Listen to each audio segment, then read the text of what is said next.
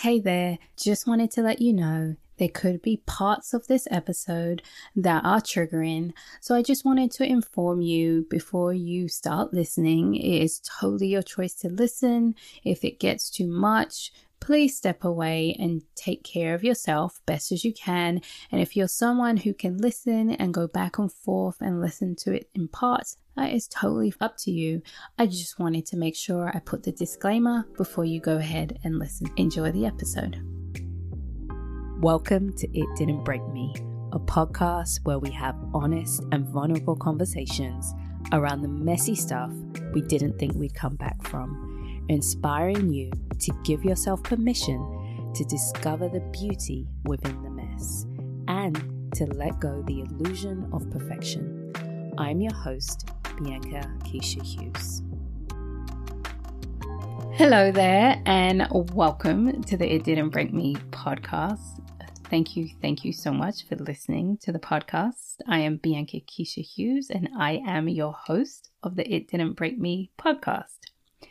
So, we are in season two of the podcast, and this is episode number six. I always try to get into conversations or things that are not only interesting or not only that people can truly relate to, of course, you can relate to everything, but also the conversations that are not always shared and things that are not always talked about. And so that is why I really appreciate my guests on this podcast because they're sharing something that's very private and some people don't really want to talk about. And so it's a it's a very intimate conversation and you really get a bird's eye view or a fly on the wall view of what it's like to have a child that, or children, shall I say, that are neurodiverse. And so I really do believe that you will learn a lot in this conversation, as I did.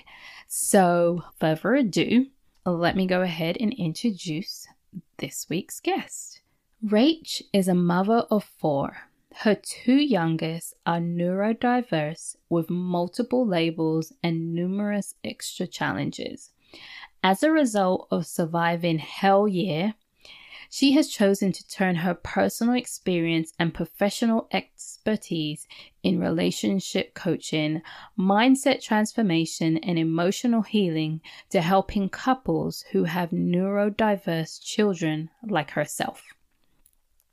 These couples have the highest divorce breakup rate, and Rach knows it all too well how much she needed and leaned on her partner, and how having a solid relationship made the hardest times easier. Her mission is to significantly reduce the divorce rate so these couples and their kids can have a stable and happy home because Rach feels they are the ones that really need it the most. So let's go ahead and get into the conversation.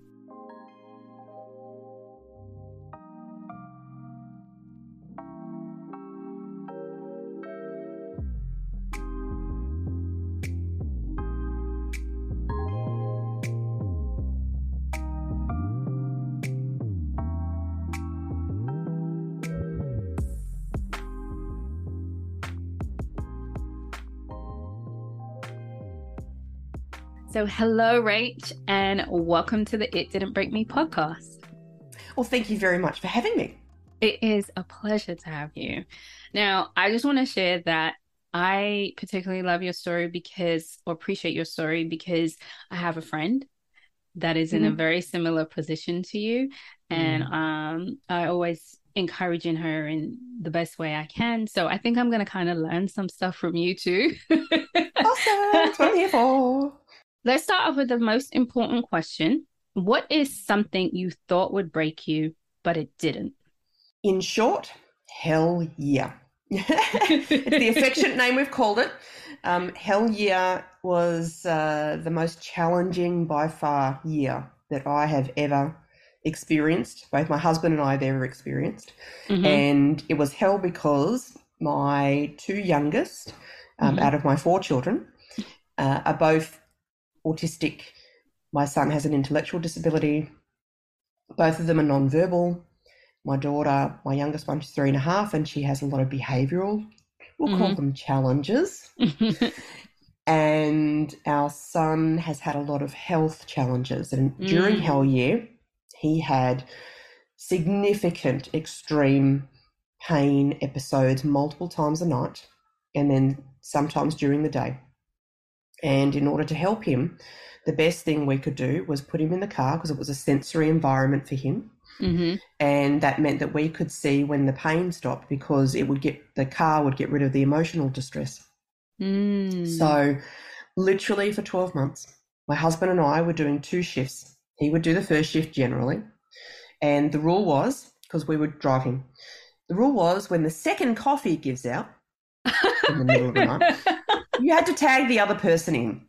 So, I'd be tagged in anywhere from ooh, 11 p.m., depending on how stuffed he Mhm. was. Um, and sometimes, I- you know, very rarely, but sometimes I'd actually get almost the entire night and not have to get out of bed. Mm. But otherwise, we were, I'd, I'd be up. So, crawl out of bed when it was my turn, put my clothes on, grab the go bag, because we had a go bag, which had water in it for me and my son, snacks in it for the two of us, because once the pain was over, he'd be awake Mm. driving around in the car. This is great. Um, I put my music on or listen to podcasts. Man, I, I got through so many podcasts. It was great. um, and because I'd be caffeinated, there's not much Mhm. point going home and laying in bed just staring at the roof. So, because we lived on the coast, we would go, my son and I would go and park ourselves at the beach and we would watch the sunrise. And that was part of how I tried to balance through the year. Wow. So that was every day. I was getting only a couple of hours sleep. And then if he had episodes during the day, I'd be driving him during the day because my husband was still working full time.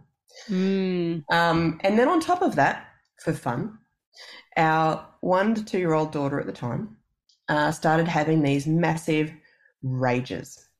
So not just you know, you know, one to two year old tantrums. Hey, I can deal with that. I've got you know, Yeah. she's my fourth child. This is not my first rodeo. um, but then she would have almost an autistic meltdown. You couldn't talk to her. She didn't want to look at you. Everything was too loud. Um, and then that would tip into a rage. So the rage for her. Think about the, the, the times where you have been so so angry, ridiculously rage. Mm. Um, and she would hurt herself. And if you touched her to Mm. try and stop her from hurting herself, she would go at me. So I've got scars from the scratch marks. She would try to gouge, she still does this if she goes in a rage. Gouge my eyes out, rip my earrings out, try to bite me, try to scratch me, try to punch me, try to kick me, try to Wow. everything. Um, and she's got no control over it. Yeah, and it would I was last gonna. Yeah, I would no say. So I'm in uh, my friend Kafria, who has an autistic child, and she was on episode two of season of season one, and she kind of mentions that the child, if they have it, they might be physically violent towards you or, or, or Yeah. punch you or kick you, and Yeah. that is what happens. And some people would say, well, why can't you just control your child? I'm I'm I'm gonna say that because I know some people say that. So to the person who says that, how can you help them understand how that happens? So imagine that the reg- a regular child will get angry, um, but in an autistic child with this kind of presentation, imagine that it goes. They they've got no way of taking the foot off the accelerator, and it goes all the way. It just keeps going. They keep getting angrier and angrier, and up, more upset and more upset and more. It just keeps going. Um, and I mean, like I said, I've got four children, and she is the only one that has ever been this far gone in terms of her level of, she's a tiny little body with really big intense emotions. Mm, way more intense than the average child. Um, and if you think about the times where you know when you've gotten so angry you know how how well when it was intense like ridiculously intense for you how well were you able to control it and go you know what? I'm just going to calm down in this second now. I'm just going to i'm going to speak to you like a normal person even though inside i want to rip your goddamn eyes out. You know? Um, it's really hard to control as an adult hmm let alone a child who has absolutely no skills no tools no knowledge and no ability to Mm, control the intenseness of what they're feeling mm, mm. Thank you for sharing that. I think that's a great way of um, explaining that. I don't have children but I have a lot of nieces and I know I'll probably get my sister's nerves. But I I do come from that that respect and even me when I talk to them and they don't have anything, um, any autism or anything like that. And I'm like, you know, I have to shift my expectation. Like Yeah. that I love what you said. They don't have any tools or any resources. They haven't lived on this earth long enough. So I even have to check myself with my expectation. Like, Yeah. chill out. You do the same thing. so, And also too, remember that we we're somewhere around about the seven, eight year old mark is when the conscious mind starts to kick in. Mhm. So below that point, they are operating purely subconsciously with no part of their brain that goes, Oh, wait a second, let me just think about that. Mm, that doesn't Mhm. exist. mhm. So it's beautiful, like with babies, you know, they they they'll cry because they're sad, but there's no manipulation because they don't even have that part of their brain that can do that part of the rationalizing or thinking. yeah. So when they're happy, they're happy. When they're sad, they're sad, and that can change in an instant. yeah.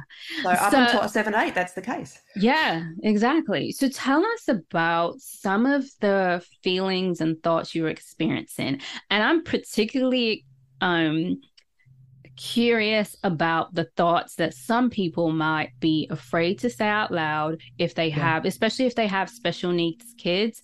And the Yeah. reason why I'm asking, if you don't mind sharing, is because I want people to know they're not alone. Yeah, look, there are a thousand thoughts. There were definitely days where I'm like, what what did I do? What did I Mm. do? And and that's not necessarily a, a what did I do to deserve this? It's what did I do that caused this problem in my child? And the guilt and the shame that can sometimes come with that thought. You Mm. start to overanalyze. Well, did I was there something I missed in the pregnancy? Is there you know, is it a genetic thing? Did it come from my side of the family? Is the, am I the reason they're like this? Mm, You know, some of that plays out. Um, there's certainly plenty of people that you know, what did I do to deserve this? That comes out. For me, you know, in the worst of it, on on the really bad days, and I'm thinking particular a particular time, and it wasn't the first time, but it was the one that was most significant to me. This has been going on for nearly 12 months. This was just before we found the solutions for our kids. Um, and we were beyond, look, burnout doesn't even cover it. We were a family in crisis mode. And not only that, we were at my mum's for Christmas. So we had three teams of people driving our son around, and we were all the everybody in the entire house mm, was burnt out, and they'd only been doing it for a few weeks. We'd been doing it for 12 months. mm, And I was driving around again with my son in the car, and I had a thought that maybe I could just drive him and I into the ocean.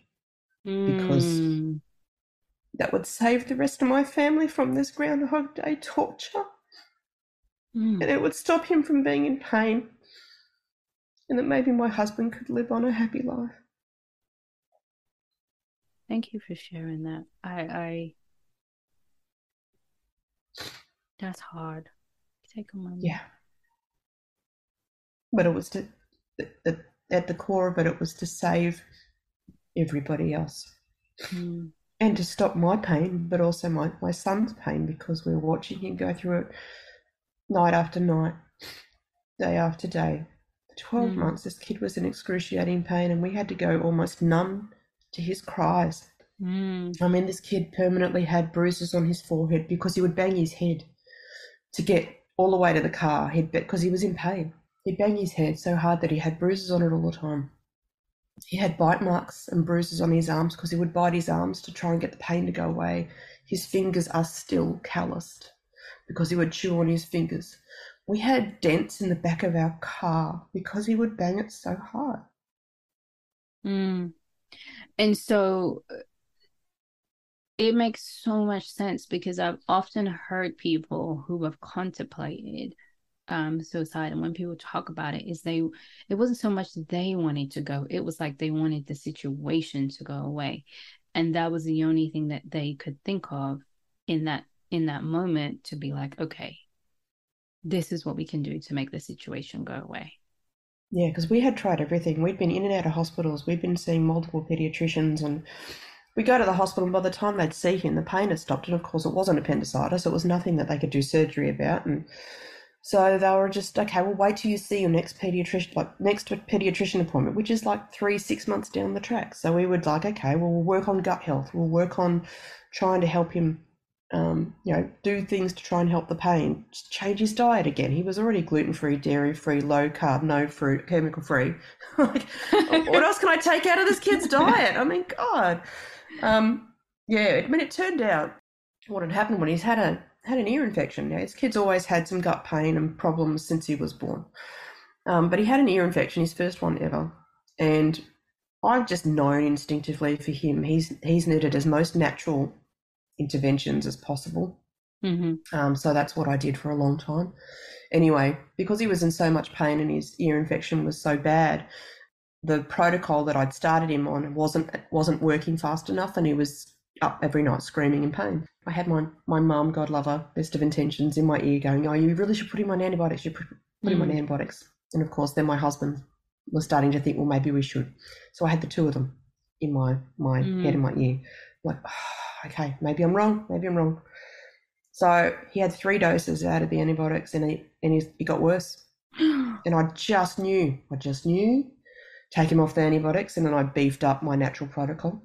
And then I was taking him back to the doctors every week to check that his ears were getting better because he was not, the Mm. pain was not going away. And within four weeks, the ears were completely clear, but he was still waking up in the middle of the night screaming and banging his head.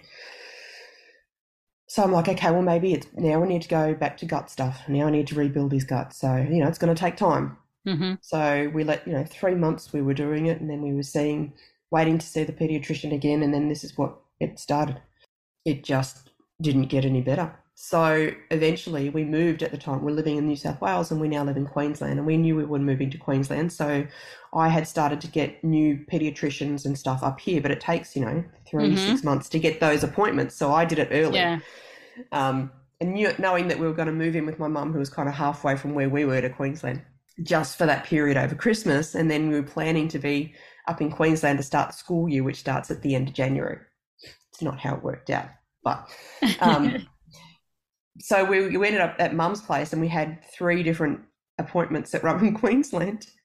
Um, that we had to drive from New South Wales to Queensland for when we started with the we got a neurology appointment because I thought well I don't even know if it's in his head or in his gut because he can't tell us Mhm. and when he goes into pain he does the same thing he bangs his head he bites his arms he bucks himself um, he doesn't know he can't tell us Mhm. oh my pain is here because he's absolutely nonverbal he's five and a half and he's got the expressive and understanding or receptive language of a six to 12 month old Okay. we actually don't know his level of intelligence because he won't even engage in tests.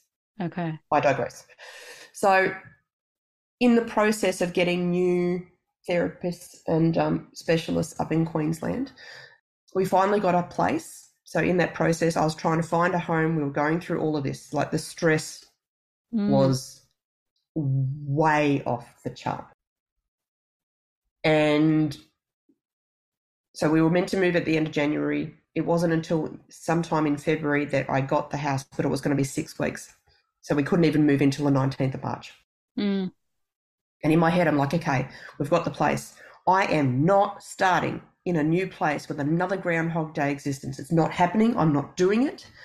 Um, so as we saw the specialist up in Queensland, the neurologist was the one to say, well, if things get worse, go to Queensland Children's Hospital. They're really well equipped. They'll put a team of people onto him and work out what's going on. So I'm like, okay. In my head, it wasn't that bad. Um, it wasn't, yeah, it, it, could have been worse. It was worse at certain points. So in my head, it wasn't that bad. And we had a, a new pediatrician appointment. So I thought I could wait till that. So we drive up for that. Mind you, we just gotten out of hospital for three days before because we thought he had um, fecal impaction. So Oh. they tried to treat that. That's a whole other level of trauma. I'm not even going to go into that, but it was horrible. Anyway, so they released us so we could go up to the pediatrician appointment the next day. I don't remember much of what was said. She asked a lot of questions. I gave her the whole story, um, everything that we'd done, everything that had been happening. Um, and she had asked about FODMAP foods. And I'm like, well, he doesn't have any garlic and he doesn't have any onion because I didn't clearly know a whole lot about it. And she's like, okay. Anyway, I don't remember us coming out of that with an actual plan or something moving Mhm. forward. It was like, we'll try these few things. So I kind of left feeling quite deflated. I remember that part. I don't remember what she said, I just remember feeling deflated, like, oh, we still don't have an answer. So we drive back to New South Wales, Mm. even more ridiculously tired now. It was only about maybe less than a week later, and he was having another really bad day. And I'm like, I can't, I can't do this. And this Mm. was very close to about that same time that I was like, maybe we just need to go into the water. yeah. I actually I had at least enough rational space. I think I must have talked to my sister who wasn't there. She was in Melbourne on the phone on the way back when I'd had that thought, and I told her, and was just losing it. Anyway, between there and when I got home, she'd already called my mother and said, "Right, this is where she's at." Um, okay. And I Oh, kind of I kind of knew that would happen. yeah. So there was a part of me that clearly was like, I need help. I need Yeah. help now. So I walk in the door. Mum tells me that she's spoken. She hands me these tablets. She's like, here, take these. I didn't even question. It was an antidepressant. I didn't know that at the time. I didn't care. She's like, here to help me make you feel better and help you just get over this. So just to be Yeah. able to cope. Like, whatever. At this point, you could could have given me a whole handful of pills. I would have taken them. Yeah. Anyway, um, so in the back of my head, I'm like, remembered what the neurologist said. If things get really bad, go to Queensland Children's. So I just, at the end of the day, I'm like, I just, let's just do that. It's a gamble because every other hospital had turned this away because he was no longer in crisis by the time they saw him.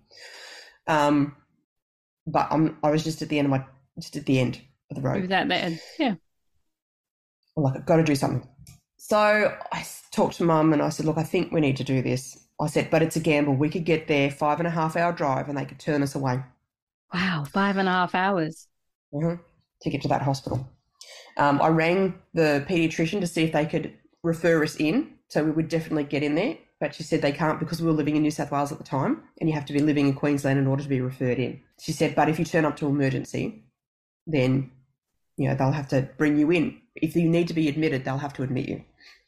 But that was the gamble because they hadn't admitted us before without us having some kind of referral in with a problem that they could solve.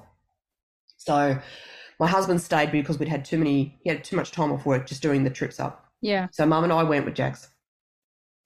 We landed at the hospital. It was like 7.30 on a Monday night, like hmm tired as. And right on cue, as we get into the, you know, just into the first part, he has a meltdown. So they get our information real quick and usher us out the back straight away. I'm like, dude, awesome. Great. done. this is the one time you actually were happy that you had a meltdown. yep, go for it, buddy. Go for broke.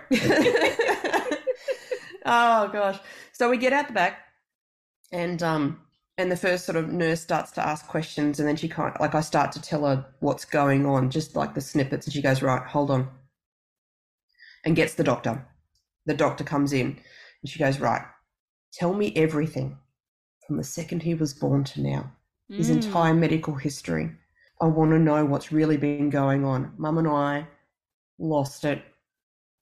They were the first people that wanted to know, Mm. that actually listened to me. And she said, even though he's not got an acute problem, like he's not got appendicitis or the other stuff they would normally admit kids for, she said, You guys can't live like this anymore. You shouldn't have had to live like this for so long. Mm.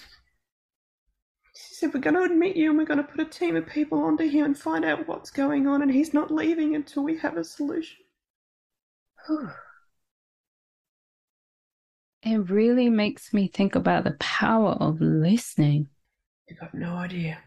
Just to be heard, because I had so many doctors and specialists, even a pediatrician who said, Oh, I think he's, you know, this waking Mhm. up, screaming, crying, wanting to go to the car as a behavioral thing.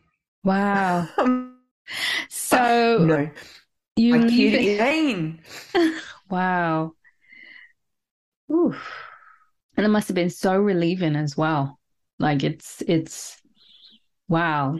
And and, I- Oh and I- heavens opened up, hallelujah was singing. And we, but I guess in a way you didn't even know that's what you needed.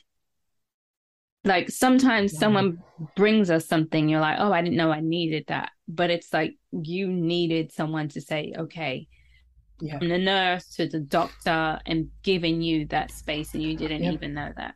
Wow. I'd been fighting for my boy for 12 months to get answers, to get solutions, Wow. to get a solution to his pain. And I kept getting met with people going, "Oh, well, try this and try that," and and oh, it's behavioural. Oh, it's because of his autism. I'm like, no, it's not. I know he's in pain. I know he's going to that car because he's in pain. I'm like, I bet you, you solve his pain, he will not go to that car. Yeah. And in the end, guess what? I was right. So what how did they solve the pain? What did they discover? So, in the process, so the the pediatrician that we had seen that couldn't refer us in, I it had been, clearly had been ro- running around in her head, and so we got into hospital, and they started. They the first two nights they saw exactly what we're seeing, or we're seeing, and she emailed me. So it must have been the second day. Got an email from her, and she was saying that, look, I really think FODMAP foods are a problem because he's got a bunch of high FODMAP foods in his diet, and if he's got a sensitive tummy, then this this is what Mm. it does. Can you Um, define what do you call that? Bod FODMAP? FODMAP, so F O D M A P. Okay. and what does that It's- mean? Right. Um, it's a I, I can't remember the because that's the acronym. Okay. Oh, okay. But, okay. But basically, it, it occurs in, in natural foods. So, as an example, at the time he was having, because he was gluten free, dairy free, Mm, he was having almond meal based muffins. okay. Well, almond meal is a high FODMAP food. In his Ah. meatballs, which I was hiding a lot of vegetables, cauliflower, asparagus, um, I can't remember, I had like two or three other vegetables, all high FODMAP. So, what happens for people who are sensitive to FODMAP, and like garlic and onion, but I wasn't putting those in his his food, um, and tomato, I think, is another one. Anyway, uh, they literally ferment in the digestive tract Mm. causing excruciating, like excruciating, the worst wind pain you have ever, ever felt. Now, I have multiple episodes of that every night. I mean, we were spending up to 80% of the 24 hour day in the car because this poor kid who has a high pain threshold Yeah. was in pain. Wow. And he just, I, I just, I can't. It just, Wow. So you discover this. How soon after Yeah. changing his diet did it change? Less than 48 hours he slept. No. I had a friend up there um, because we hadn't moved up here yet. I had a friend. I rang him. I said, "Look, can you please find me this kind of bread, and can you make me some meatballs that only have these vegetables in it?" Him and his daughter did that for me and brought it into the hospital, and then that's all he ate: meatballs. Two days, and the new toast with um, I can't remember what we put on it at the time, but it was low FODMAP, and within it was like 36 hours he slept. And we thought, okay, he slept, he slept for one night before, we'll see. And then he slept for the second night. We're like, mm, not ready to say hallelujah yet. Third night. Wow, are you kidding me? Seriously? So we were still in the hospital. Um, he, they did an MRI, even though he was sleeping. They thought, we're going to check everything anyway because we, we want to make sure that we feel comfortable that Mhm. we have solved the problem before you guys are released. So they did an MRI, which I was happy because I'm thinking this kid has banged his head. Like, if I would not be surprised that there is some brain damage in Mhm. there. Um, thankfully, no, he was good. Um, they also used that as an opportunity to do a whole bunch of blood tests because there's no way, like getting a blood test out of him any regular way is just not happening. Um, so they used that opportunity to do as many tests as they possibly could because they had to put him Mhm. out under a general to do the MRI. And then because we kind of solved it, he stopped getting the pains. We didn't need to see the gastroenterologist, Mhm. um, but they put us in the, the system so that we were had access to it. And if everything anything ever changed, we could go back in there. Uh, that's that solved the problem. Was changing those foods. So what had happened was when he had the antibiotics, his tummy was already sensitive Okay. That just changed his gut biome, which then made it more sensitive. So then, because he was having FODMAP foods, Got it. it just continued to make it worse. So basically, we had I did a, a um one of those stool sample tests Yeah. for the gut biome at one point because I'm like I'm just got to do something, and in it it showed there was blood in the stools and there was Mm. mucus. So the entire digestive tract was so inflamed Mm. that it was bleeding Wow. and it was correct. Like his poop was cake bat like cake batter. It was not runny, runny, but it was not. It certainly was not a formed stool. Um, it was cake batter all the time, because all of the that. time. Wow. So your son's better, and then your daughter. Wow, yes. So while we're eighty percent of the time in the car, towards the end, I was under her trying to get her through a rage that would last anywhere from forty-five minutes to two hours each time, three to four times a day.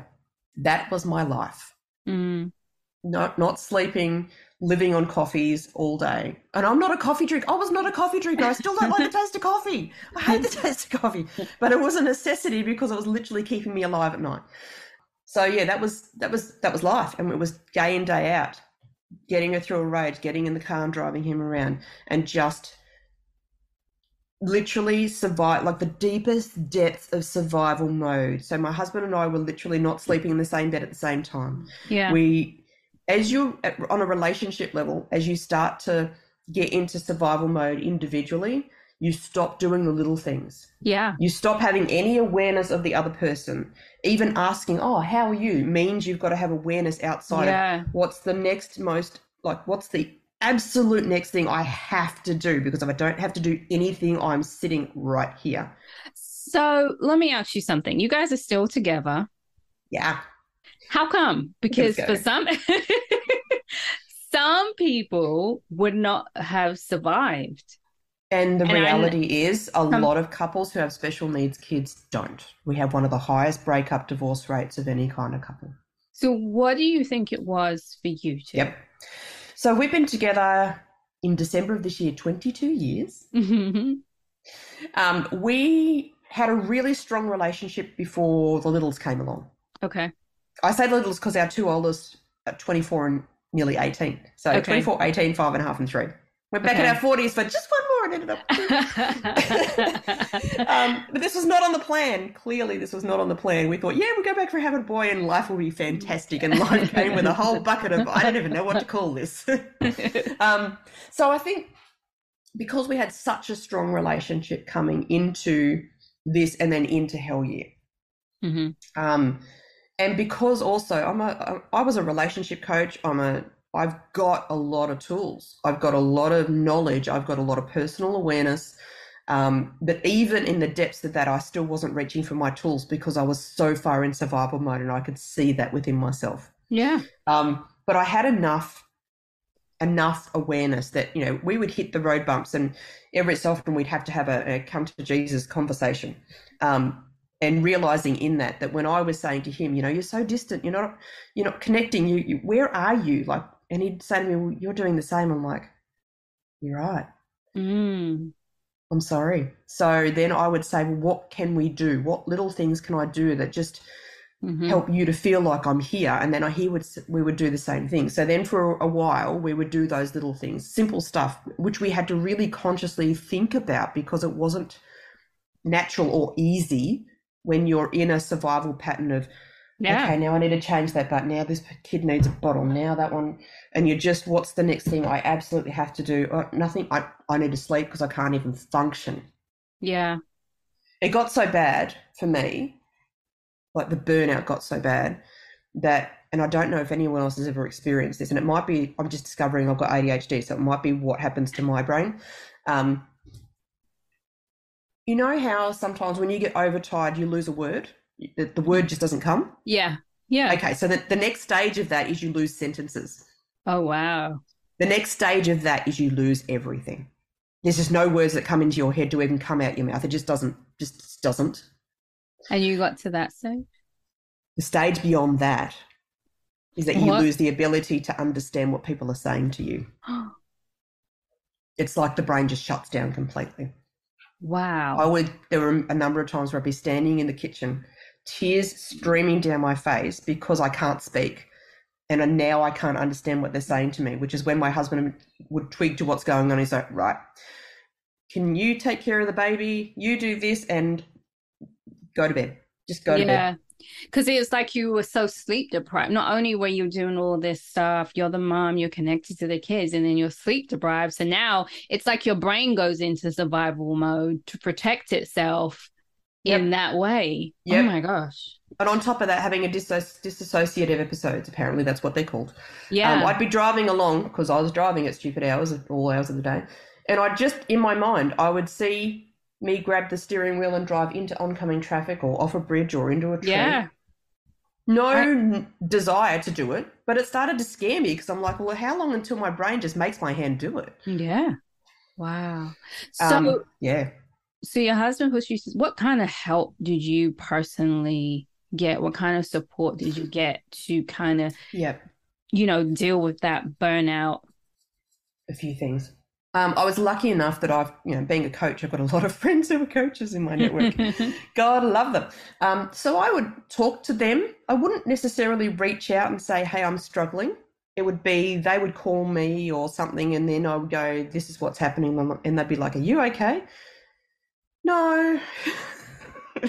mm. no. Um, and but they would just listen to me and talk to me, and um, there were people that offered um, support in terms of okay well how about we just get on a call half an hour every weekend or an hour and i'll just talk you through relaxing your body because i wasn't doing it i was mm. in a survival hmm. pattern of doing everything i needed to do and if i wasn't doing something i was in shutdown mode it wasn't and now i know my brain never stops so i never really shut down um, but i'd have someone talk me through like like relaxing my body, relaxing my mind because I was listening to them. I could focus on them and I could actually do that, and my body would actually relax.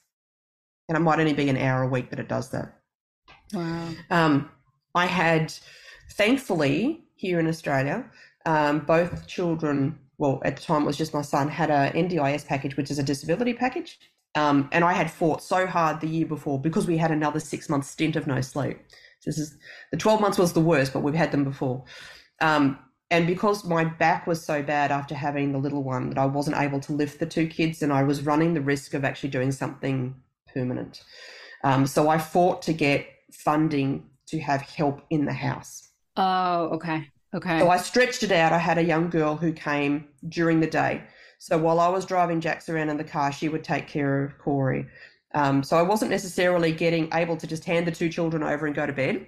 Mm-hmm. Um, although she would take them both to the park every so often, and I would get like an hour or two to just sleep or rest or whatever. But I was, you know, I was responsible for taking both the kids to their relevant appointments, which there was still a lot of, um, and then just stuff during the house, doing the house stuff. So I had her for most of the year, and thank God because if I didn't, I would have ended up in hospital. Like something really bad would have happened. Um, then so this was the first year of the pandemic. So we didn't even care about the pandemic. We're like, uh, look, whatever's going on in the world, don't freaking care because right now we're in massive survival. But the pandemic actually did help us because we got, um, my husband got to work from home. Okay. Everybody got sent home to work from home. And at the time, he was an hour 45 commute in one direction. So he was gone Ooh. for 12 hours of the day. So I'd be on my own with, you know, some help during the day, but not at the two ends um, for a punch there. But then he was able to work from home for about eight months, which was great. Um, he'd be able to roll out of bed at 7.25 and get on the computer at 7.30 after having maybe only three or four hours sleep mm. and do the work. Wow. So, and then my aunt came to visit. She came to help. In so this started in about March, and she turned up around May, I think. So it had been going on for a few months. Um, she didn't have the the physicality to help with everything because mm-hmm. she's you know much older, 70, 70 something now. Anyway, but she helped out by doing the washing. She helped with the dishes. Um, she would get my go bag ready so that I didn't have to think about it. Um, and she helped out with with Corey and played with her and stuff during the day. So there was that. We had her. She was only going to come for two weeks, which you know then went to a month. And because she lived in Victoria, which got major shutdown, I don't know if you guys remember, but Victoria was literally cast on like steel gates at the beginning of the border, like nobody was mm-hmm. getting in and nobody was getting out. They weren't even going anywhere for months. They had the lot the most stringent lockdowns of the entire Wow. Australia continent. Anyway, so she decided, well, I might as well just hang out here because at least I can stay in a house with people. if she went home, she'd been at home by herself, and it, and um, her cat had passed away just before she came up, so she would have been lonely. Oh, Anyway, she ended up staying till Christmas. cool. That was nice. So that helped. So even though she couldn't do the driving um, and the nighttime load, um, just having another person in the house that could take some of the daytime Yeah. load um, helped. So I was extremely fortunate, and I'm sure God set it up to you know to make sure that we could survive the year because I think without it we wouldn't have. Yeah. Um, and it was it was hard enough as it was. So we were lucky enough to get that. Um, and then I had my friends who would support me and other people that you know like I I went and saw a, a naturopath and you know she found out what the story was and she's like right let me see your son for free. You know I had a number of people that offered services and, and supports for free um, to help him because helping him would have helped us Yeah. um, and we were a family that was literally in crisis. And um, there were a lot of supports we couldn't get from the government because I couldn't work. I was lucky enough that through COVID I was able to get a payment, but that ended at the end of the year. So coming into the next year, even once we got solutions, I was so burnt out, like ridiculously burnt out. Yeah. I couldn't work. Yeah. I, I couldn't couldn't. work. I just couldn't. I couldn't anything. I couldn't. so where are you today, Rach? Where are you? So here we are. What are we? Eighteen months later. Mm-hmm. Um, Okay. we finally found solutions for our daughter. Turned out salicylates and amines, which naturally occur in foods, send her tropo. Oh my gosh. Yep. So now they've both got two completely different diets. Mm-hmm. And when she does have foods like that, we end up with more meltdowns and rages. And I think she's got a, a touch of ODD, PDA going on in the mix in there, probably ADHD on top of ASD. it's just alphabet soup over here. But um, but once we, it was a dietitian that we found up here who suggested that maybe that might be the problem, and she goes, you know, just wean her off it. I'm like, hell no! If that's the Mm. problem, they're out. Yeah. they were gone. Unfortunately, a lot of the things that she would eat, like vegetables and stuff, are all now off the list. So she, the only safe fruit for her is a peeled pear, Wow. and this kid would eat fruit, all kinds of fruit if she could. Oh. So now she eats rice and potato chips. Wow. And sometimes, if if she feels like it, she'll have some yogurt. And sometimes, if we can get it into her, she'll have pasta.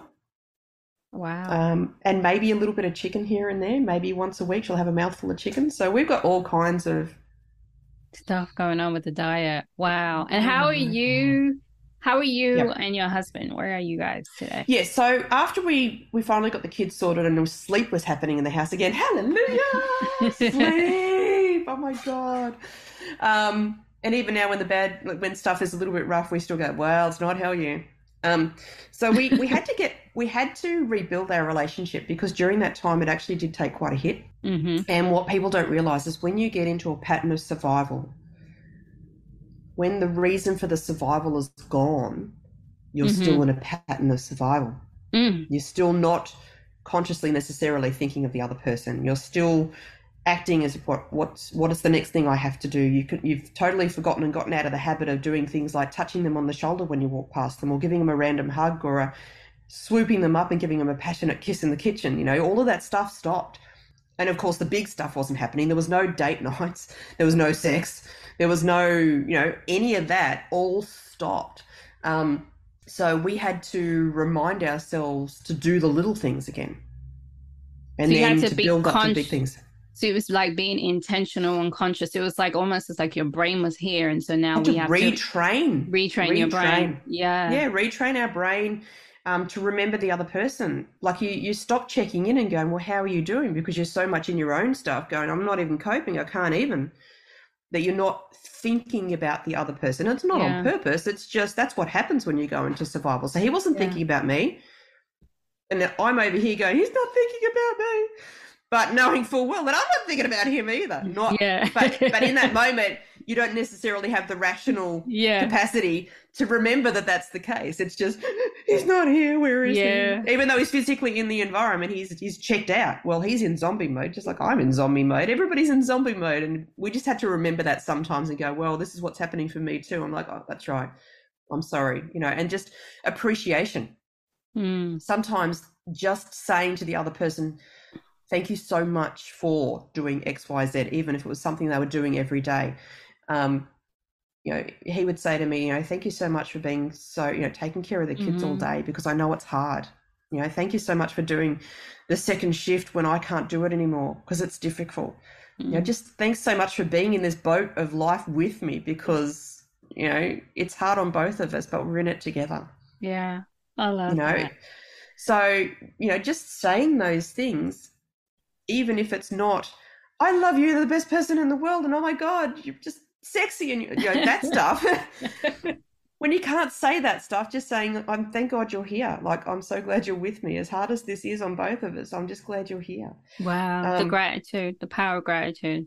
the power of Yeah. gratitude the power of appreciation because for Mhm. him just doing the same thing over and over again groundhog day was it and i could see it was soul crushing for him Mhm. and when you're looking at someone you love and you can see how disconnected they are yeah. it adds to that feeling of i'm, I'm so sorry Wow. you almost take on the responsibility particularly mums i think take on the responsibility Yeah. because we're the ones that are watching everybody in the house so i'm watching him go down i'm like right he needs time out so then i'm calling on the teenager going i need you into the mix because i need dad to be out of the mix and we are literally that was how i was managing crisis level yeah. Who's going to fall off the edge next? Right, you're out for a little bit, but then that brings everybody else to the edge of crisis because now we're taking over the load. And it was just like that. I would manage everybody in that way because I could see where everybody was at.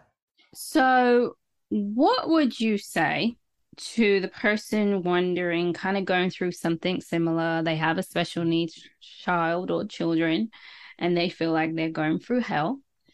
Mhm. What would you say to them to help them go through it? Um, well, particularly with a relationship, like I was just saying, it's the littlest things. If you can even put a post-it note or a reminder on your phone to just go and appreciate your partner. Mhm. Thank you so much. I know this is hard. Even just asking, like, how are you really doing right now? Giving the other person an opportunity to go, is this fucking hard? I hate this. Um, whatever it is. Or, you know, just gives them an opportunity to vent, which gets releases some of the pressure, just to be heard, to validate the other person and say, yeah, this is hard. And I know this is hard for you. It doesn't take much, but it, ta- it has such a profound bonding effect um, but also just helps you to feel better so you can cope for a bit longer because that's really what it is at that point is what can i do that'll just help me keep going a little bit longer Mhm. and that's one because it's a both me and him relationship thing but it also gives me an opportunity to this is what's happening because Okay. otherwise we carry it around. That's a huge one. Um, get any support you possibly can. Friends family government local organizations i know it's hard and it was hard for me in the time um, to to make that step to to not just ask for it. I found that incredibly difficult um, but also to try and find organizations that might be able to help in some way shape or form. Mm. um, you are knocking on doors that you may not be able to open, but you might find that one or two things that just make the biggest difference. Like if your friends say, How can I help? Look, can you help by cleaning up this area of my house because I just can't get to it? Could you come Mm. over and just do the washing for me? Could you just cook us a food, some food? Like, you know, wherever possible, tap into your friends or ask a friend, you know, to think for you because it really gets hard to think about. Because sometimes people go, well, What do you need? I don't know. I don't know. Would be the answer because it's too much to think about. Um, so, as a friend on the outside seeing someone that's in this situation, they won't know necessarily what to ask for. But if you can go, Hey, I'm here. How about I clean up for you? Mm. How about So- I make you a meal? Okay, How that's going to be my next question. What do you do on the other side? Yeah. And what if you can't get to them physically? What can Okay, so if do? you've got if you've got any financial resources that you can access, you could pay for a cleaner. You could pay Mm. for meals to be sent over.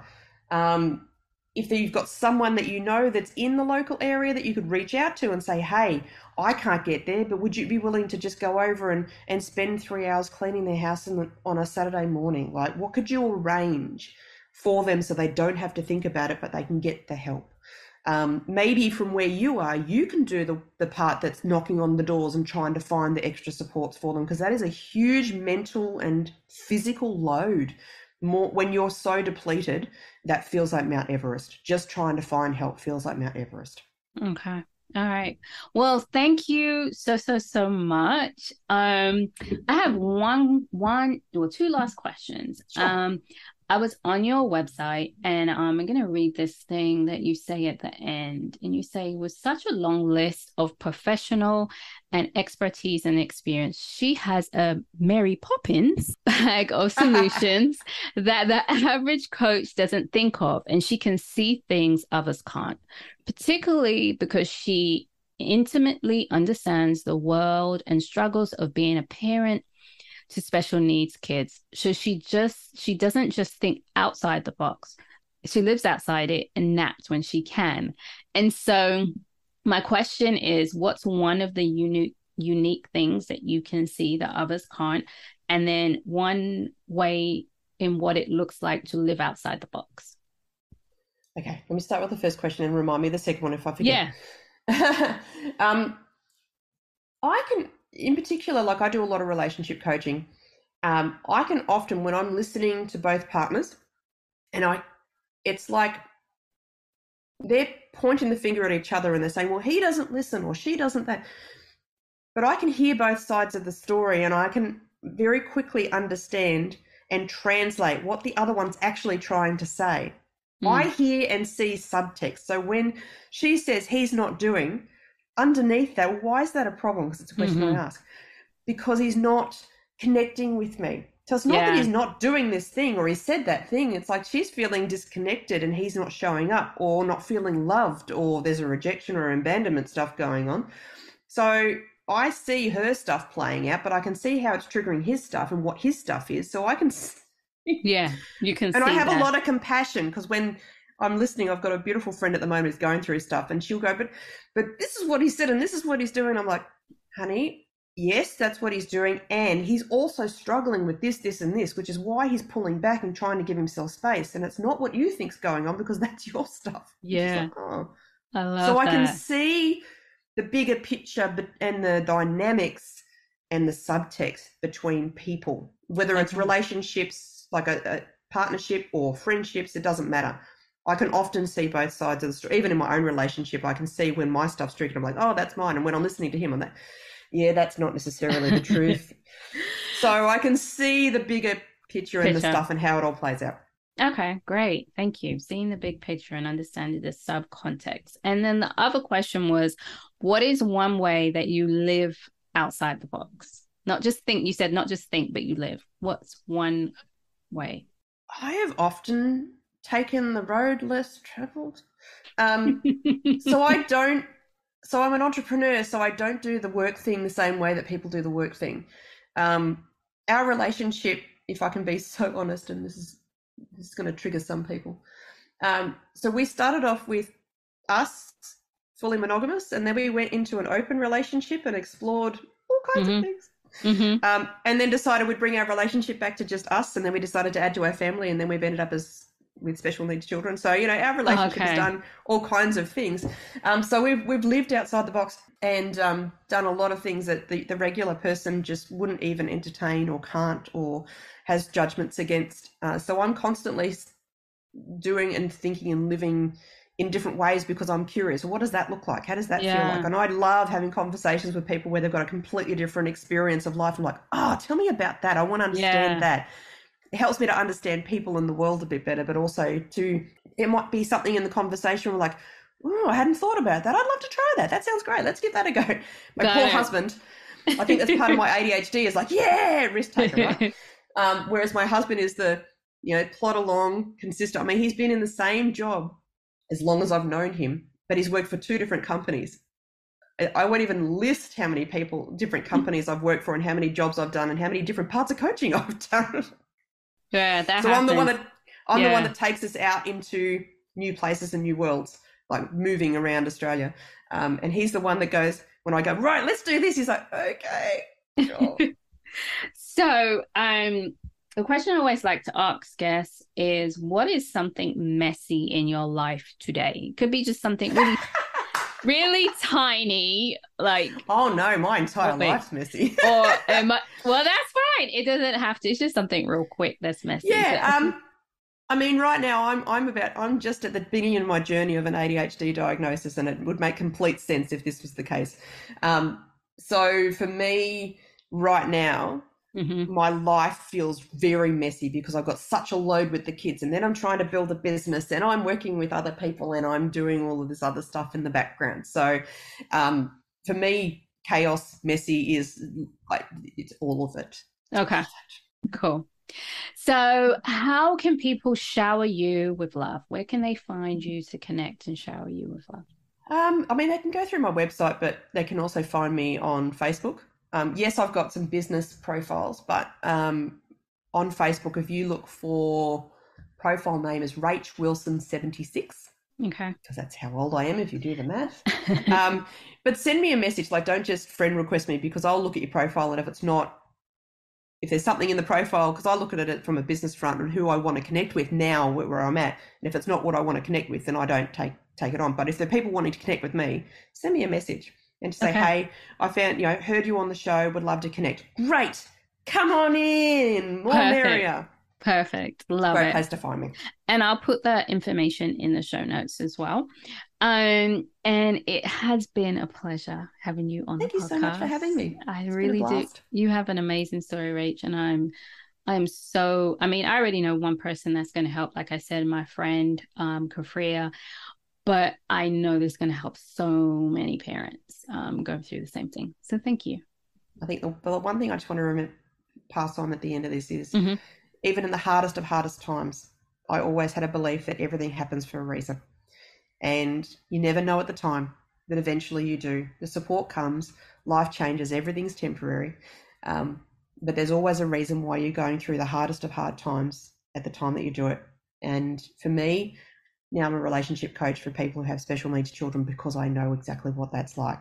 You mm. will find your thing. So if you're in the hard times right now, know that they won't last forever. And for whatever reason, you're going through this, but you will know one day. Thank you. Thank you so much. Thank you. Whew. That was a lot, right? Oh my gosh. I am so glad that she is here to share her story um, and that she's still here, even when she wanted to give up and had all those thoughts. Um, and she's still here. And I am also grateful that Rach just shared the ins and the outs, the thoughts and the feelings, and what her children were going through, um, and the lengths that she had to go to really get an answer. So hopefully that is helpful for you, whether it's you um, who um, has a child who is neurodiverse or yourself.